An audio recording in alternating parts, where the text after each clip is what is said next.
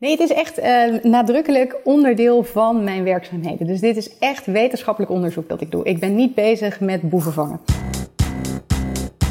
Dit is de Amsterdam Law podcast. En in drie afleveringen hoor je hoe universiteiten echt impact hebben op de wereld waarin we leven.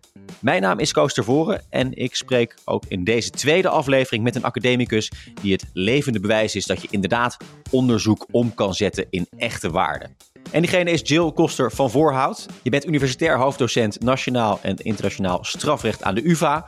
Uh, maar daarnaast ook betrokken bij ComCrim. En dat is een organisatie van vier wetenschappers, vier banken, negen publieke partijen. Dus die werken allemaal samen om misdrijven in bankgegevens te vinden. Ambitieus project, uh, Jill. Ja, dankjewel. Dat is natuurlijk ook de bedoeling. Ja, nee, wat wij uh, met name beogen te doen is eens kijken in hele onorthodoxe databronnen of we daarin misdrijven weten te detecteren die we anders helemaal niet kunnen vinden. En wat zijn die uh, orthodoxe bronnen dan? Nou, orthodox is wat meer, hè, dus wat je weet van uh, bijvoorbeeld mensenhandel, dat wordt dan dankzij aangifte, omdat het slachtoffer aangifte doet van een misdrijf, dan wordt het bekend aan de politie. Of bijvoorbeeld omdat een ander bedrijf melding maakt van oneerlijke concurrentie bij een tegen een concurrerende organisatie. Denk aan een wasserij die mensen inzet eh, in de vorm van dwangarbeid. Dus die, waar mensen gedwongen worden om de, um, nou ja, de uh, was van uh, hotels bijvoorbeeld schoon te mhm, maken. Ja. Uh, en ja, zo komt dat dan vaak in, in bekende bronnen. Hè? Dus dan weten we al dat er mogelijk een uh, strafrechtelijk vermoeden is, een redelijk vermoeden van schuld. Uh, en waar wij nou juist op zoek zijn, is daar waar je nog helemaal niets weet van dat soort mogelijke misdrijven of de slachtoffers daarvan, kun je die vinden in, in dit geval, bankgegevens en gegevens die banken ter beschikking staan, zoals open bronnen. Denk aan Google Maps of aan het register van de Kamer van Koophandel. Maar dus gewoon eens op een heel andere manier kijken of we misdrijven kunnen vinden die we anders niet weten te detecteren. Ja, en kan je eens beschrijven hoe zo'n proces dan gaat? Hè? Want er zijn veel verschillende partijen die daar samen aan werken. Uh, bij wie begint het en wie maakt het af? Ja, nou, we beginnen natuurlijk vanuit wetenschappelijk perspectief. Hè. Dus hoe zou je nou. Um, het gaat om twee negatieve trends eigenlijk. Hè. Dus wat we bijvoorbeeld bij mensenhandel en dan specifiek mensenhandel met het oogmerk van arbeidsuitbuiting. Dus dat is buiten de seksindustrie. Hè. Dus denk aan uh, landbouw, tuinbouw, transport, horeca, bouw. Hè, dus allerlei sectoren, huishoudelijk werk kan het zijn. Hè, dus een heel breed terrein van uh, mensenhandel die buiten de seksindustrie plaatsvindt. En uh, waar, daar hadden we te maken met een tweetal negatieve trends. Te weten, één, we kunnen steeds minder mogelijke slachtoffers daadwerkelijk aantreffen. Dat zijn er nu zo één op de vijf of één op de zes van de mogelijke slachtoffers die zich in Nederland bevinden. Die vinden we maar. Hoe komt dat dan? Waarom kan je er zo weinig aantreffen? Nou ja, omdat dus niet iedereen aangifte doet of omdat niet altijd concurrerende bedrijven daar melding van maken. Dus dan zul je actief op zoek moeten gaan. Dus dan wordt het niet naar je toe gebracht als opsporing, maar dan zul je het moeten gaan halen. En dat, dat zeggen we van mensenhandel ook. Dat is een haaldelict. Dus je moet het gaan zoeken in gegevens.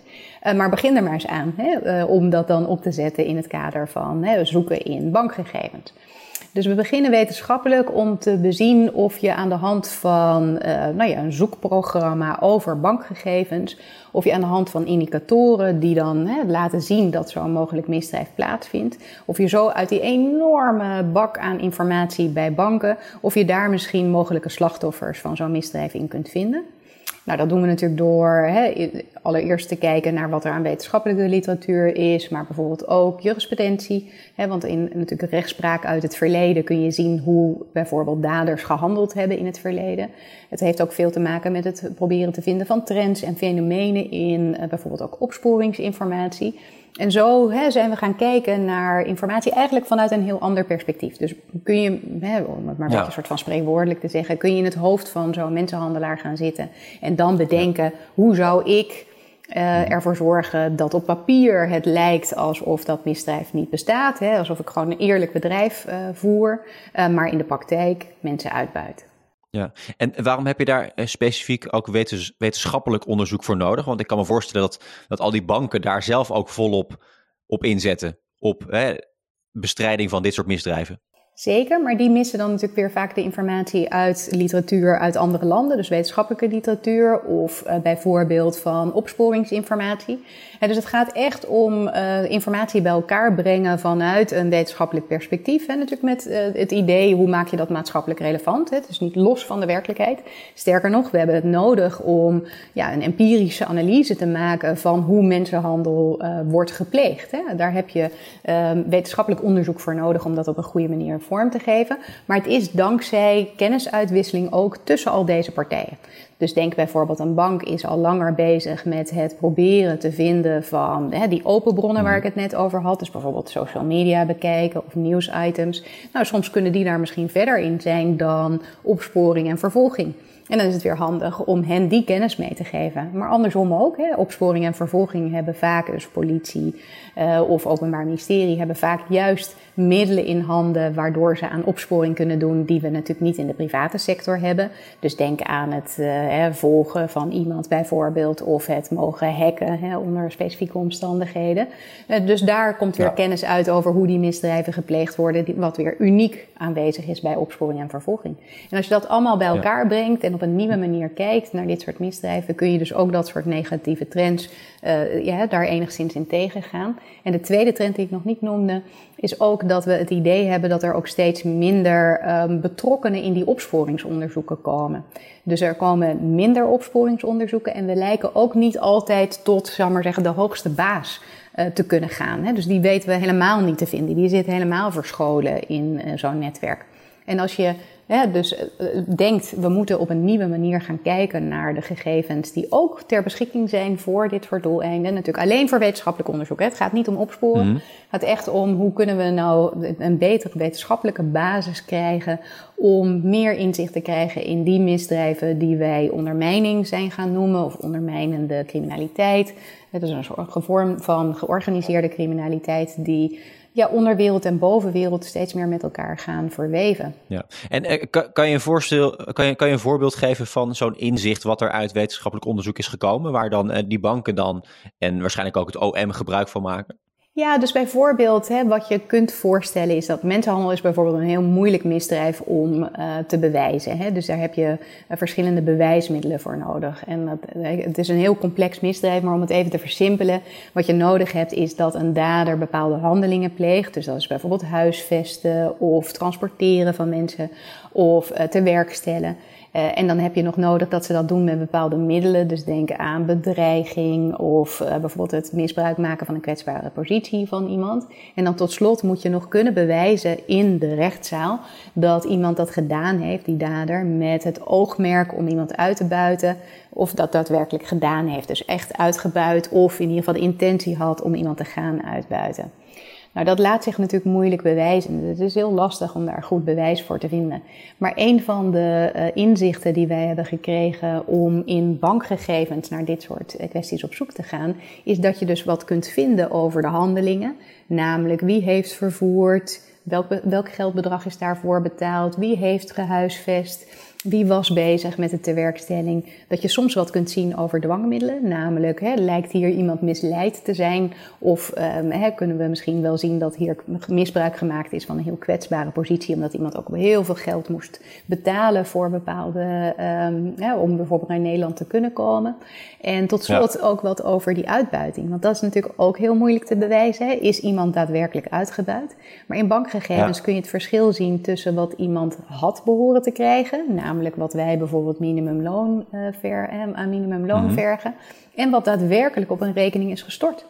En dan zie je dus ja. het verschil daartussen. En dan is het ook niet meer ja. een rekenregel van nou, we denken dat iemand ongeveer zoveel geld uh, heeft moeten afstaan. Nee, dan kunnen we dat gewoon aantonen. We ja. hebben daar hard bewijs voor. Maar goed, het gaat natuurlijk om heel veel gegevens. Uh, er zijn natuurlijk ontzettend veel banktransacties bij ontzettend veel mensen. Uh, hoe maak je een analyse? Hoe weet je welke bankgegevens inderdaad zeggen, nou hier is iets niet in de haak? Ja, dus precies dat is uh, waar wij naar op zoek gegaan zijn. Dus kun je indicatoren formuleren die soms financieel van aard zijn. Hè, zoals ik net zei, geld uh, dat er opgestort wordt op een rekening en er meteen afgehaald wordt bijvoorbeeld. Of indicatoren. Maar het is geen handwerk, neem ik aan. Ik neem aan dat je daar eh, een soort van software voor gebruikt of een algoritme. Hoe werkt dat? Ja, dus indicatoren eh, worden vormgegeven in de vorm van een zoekprogramma. Dus als in, in, de, in de slimmere, of als dat heel uitgebreid is, noem je dat een algoritme. Anders is het gewoon een query of een zoekprogramma. Maar je gaat dus op een slimme manier doorzoek je de informatie. En dat was in eerste instantie ook de wetenschappelijke hypothese. Is het nou zo dat je slachtoffers die we anders niet kunnen vinden, dat je die mogelijk in bankgegevens kunt aantreffen? Dus dat is dan een hypothese voor wetenschappelijk onderzoek. En dat hebben we uh, nou ja, mhm. bewezen dat dat inderdaad tot de mogelijkheden behoort. Okay. Zelfs slachtoffers vinden uh, waarvan we geen enkele indicatie hadden. Dus niet, uh, we weten al dat dit een mogelijke dader is en daarom gaan we naar deze gegevens op zoek. Nee, echt helemaal proactief. We weten niets kunnen we nou door slim na te denken over hoe je die gegevens doorzoekt, mogelijke slachtoffers vinden die we anders nooit hadden weten te vinden. Ja, Jill, je bent uh, universitair eh, hoofddocent nationaal en internationaal strafrecht. Dus aan de ene kant heb je een academische carrière. Uh, dit is toch ja, iets concreter dan die baan, denk ik. Zo'n organisatie opzetten, daadwerkelijk boeven gaan pakken. hoe, hoe is dat voor jou om, om, om deze carrière ernaast te hebben met Comcrim? Nee, het is echt uh, nadrukkelijk onderdeel van mijn werkzaamheden. Dus dit is echt wetenschappelijk onderzoek dat ik doe. Ik ben niet bezig met boeven vangen. Maar goed, eh, het onderzoek dat jij doet zorgt er wel voor dat uh, daadwerkelijk die boeven makkelijker worden gevonden, toch? Of zie ik dat verkeerd? Daar kan het zeker toe bijdragen en ik, ik zal het niet tegenhouden als dat het geval is. Uh, maar het is niet mijn, hè, daar ben ik niet mee bezig. Ik ben geen lange arm van de opsporing of iets dergelijks. Ja, ja, ja. ja. En waarom ben je dit initiatief eigenlijk gestart? Ja, fix aantal redenen. Maar ik denk dus het startpunt is um, als mensenhandel zoveel geld oplevert, als we weten dat het doet, hè, dus 150 miljard US dollar wordt er per jaar mee verdiend wereldwijd. Hè, dus het gaat echt om enorme Zo. bedragen.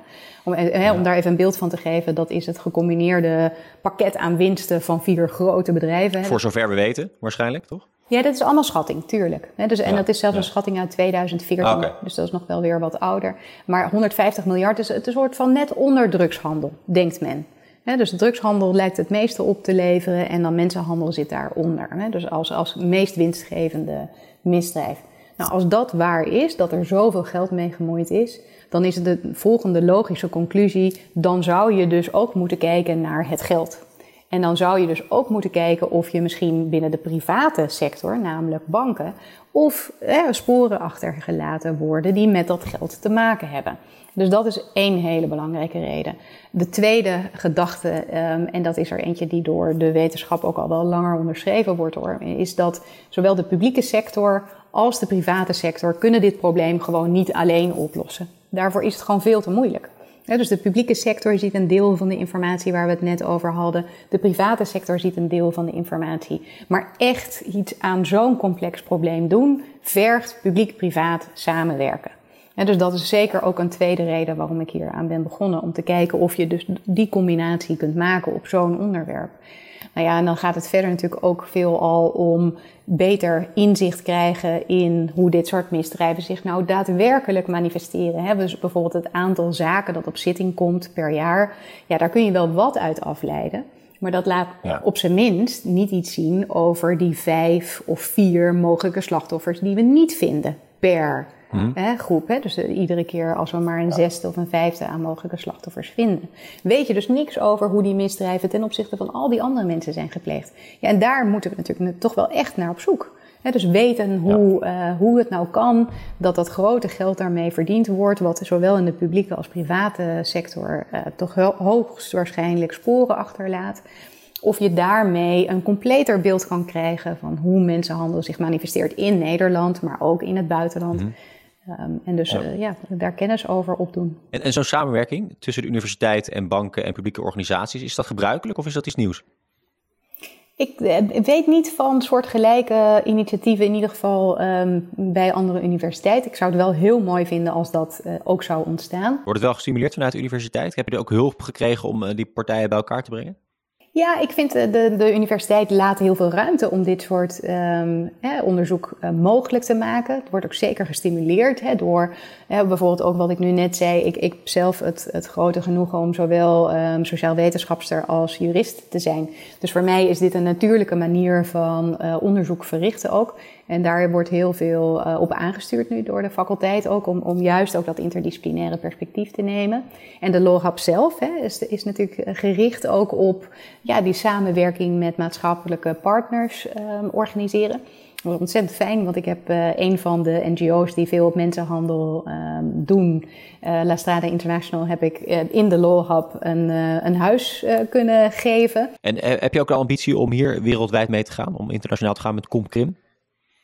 Ja, dat doen we dus al zo via de Verenigde Naties, hè, omdat dat is dat wat nu FAST is gaan heten, dus dat is het Finance Against uh, Slavery and Trafficking. Dat is het soort van, daar is het in uitgemond. Dat kwam door de regering van Nederland, Australië en Liechtenstein. Die hebben dat samen opgezet uiteindelijk. Uh, en natuurlijk veelal vinden dit soort misdrijven grensoverschrijdend plaats. Dus mensenhandel kan in Nederland plaatsvinden. He, dus waarbij Nederlandse slachtoffers door Nederlandse daders uh, worden gemaakt bijvoorbeeld.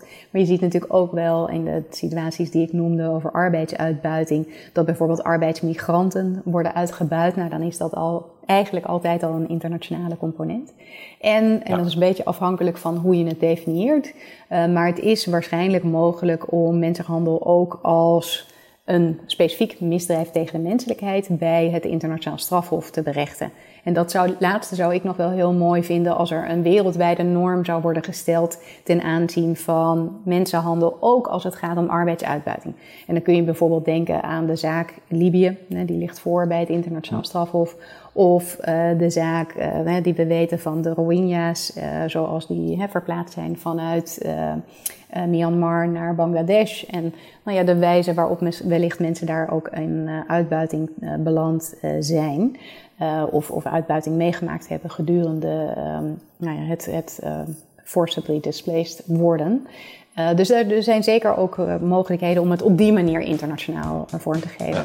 Nou, hartstikke mooi initiatief, Jill. heel veel succes daarmee. En ja, ik hoop toch wel echt op, op die resultaten ook, op die echte impact die er gaat komen. dat die boeven gaan worden gevangen. Ook al is dat niet echt waar jij mee bezig gaat.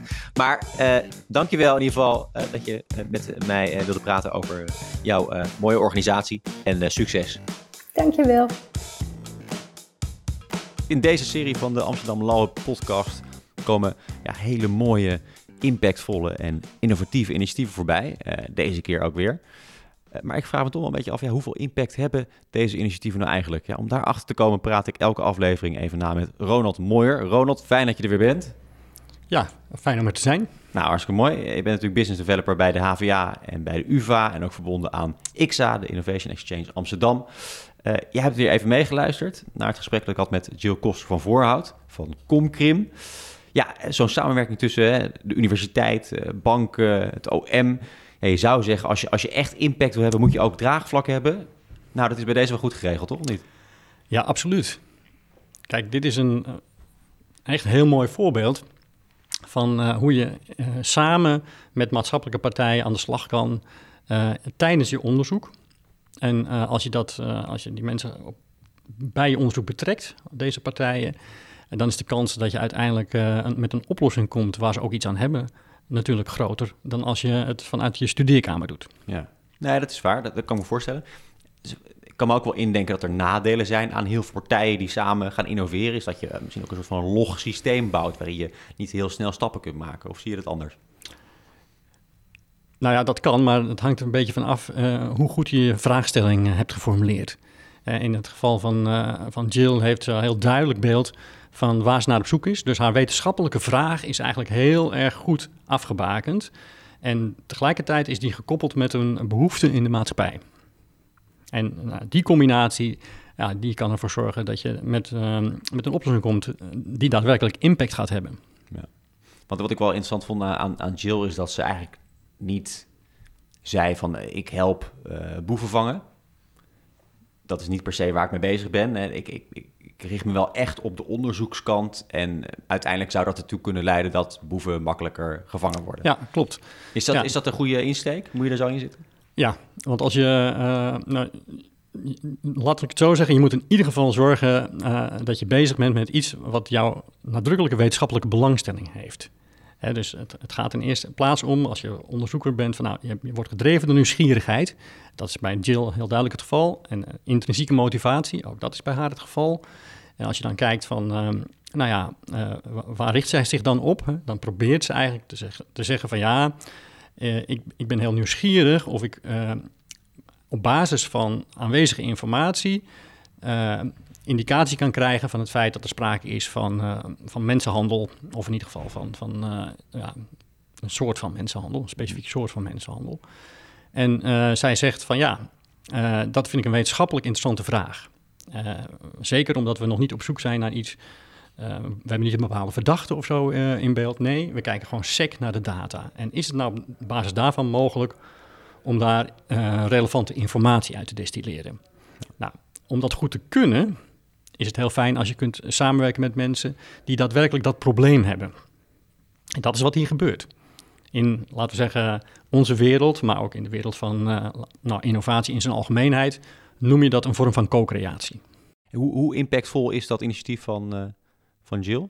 Ja, ik denk dat, uh, dat Jill goed op weg is. En ik denk dat als de banken dit uiteindelijk overpakken, dat het een, uh, een grote impact kan hebben, omdat het ook iets is wat, denk ik, internationaal uh, gevolgen zou kunnen krijgen. Ja, ja, ja. All right. Uh, Ronald, dank weer. Graag gedaan. Uh, volgende keer spreek je weer. Dat is met Linde Briek. Zij is van de clinics aan de rechtenfaculteit van de UvA. Ik ben benieuwd wat je daarover te zeggen hebt. Ronald, ja, studenten die denken naar deze aflevering... ik wil misschien ook wel een een bedrijf opzetten uh, naar aanleiding van mijn onderzoek of in mijn wetenschapsgebied, uh, kunnen ze dan bij jullie aankloppen bij de XA? Zeker. Ze kunnen uh, hun ideeën met ons bespreken. Ze kunnen contact opnemen via onze website xa.nl. En mochten ze van de rechtenfaculteit zijn, kunnen ze natuurlijk ook rechtstreeks naar de Law Hub gaan. Dat kan natuurlijk ook. Alright, dit was de Amsterdam Law Hub podcast. Tot de volgende.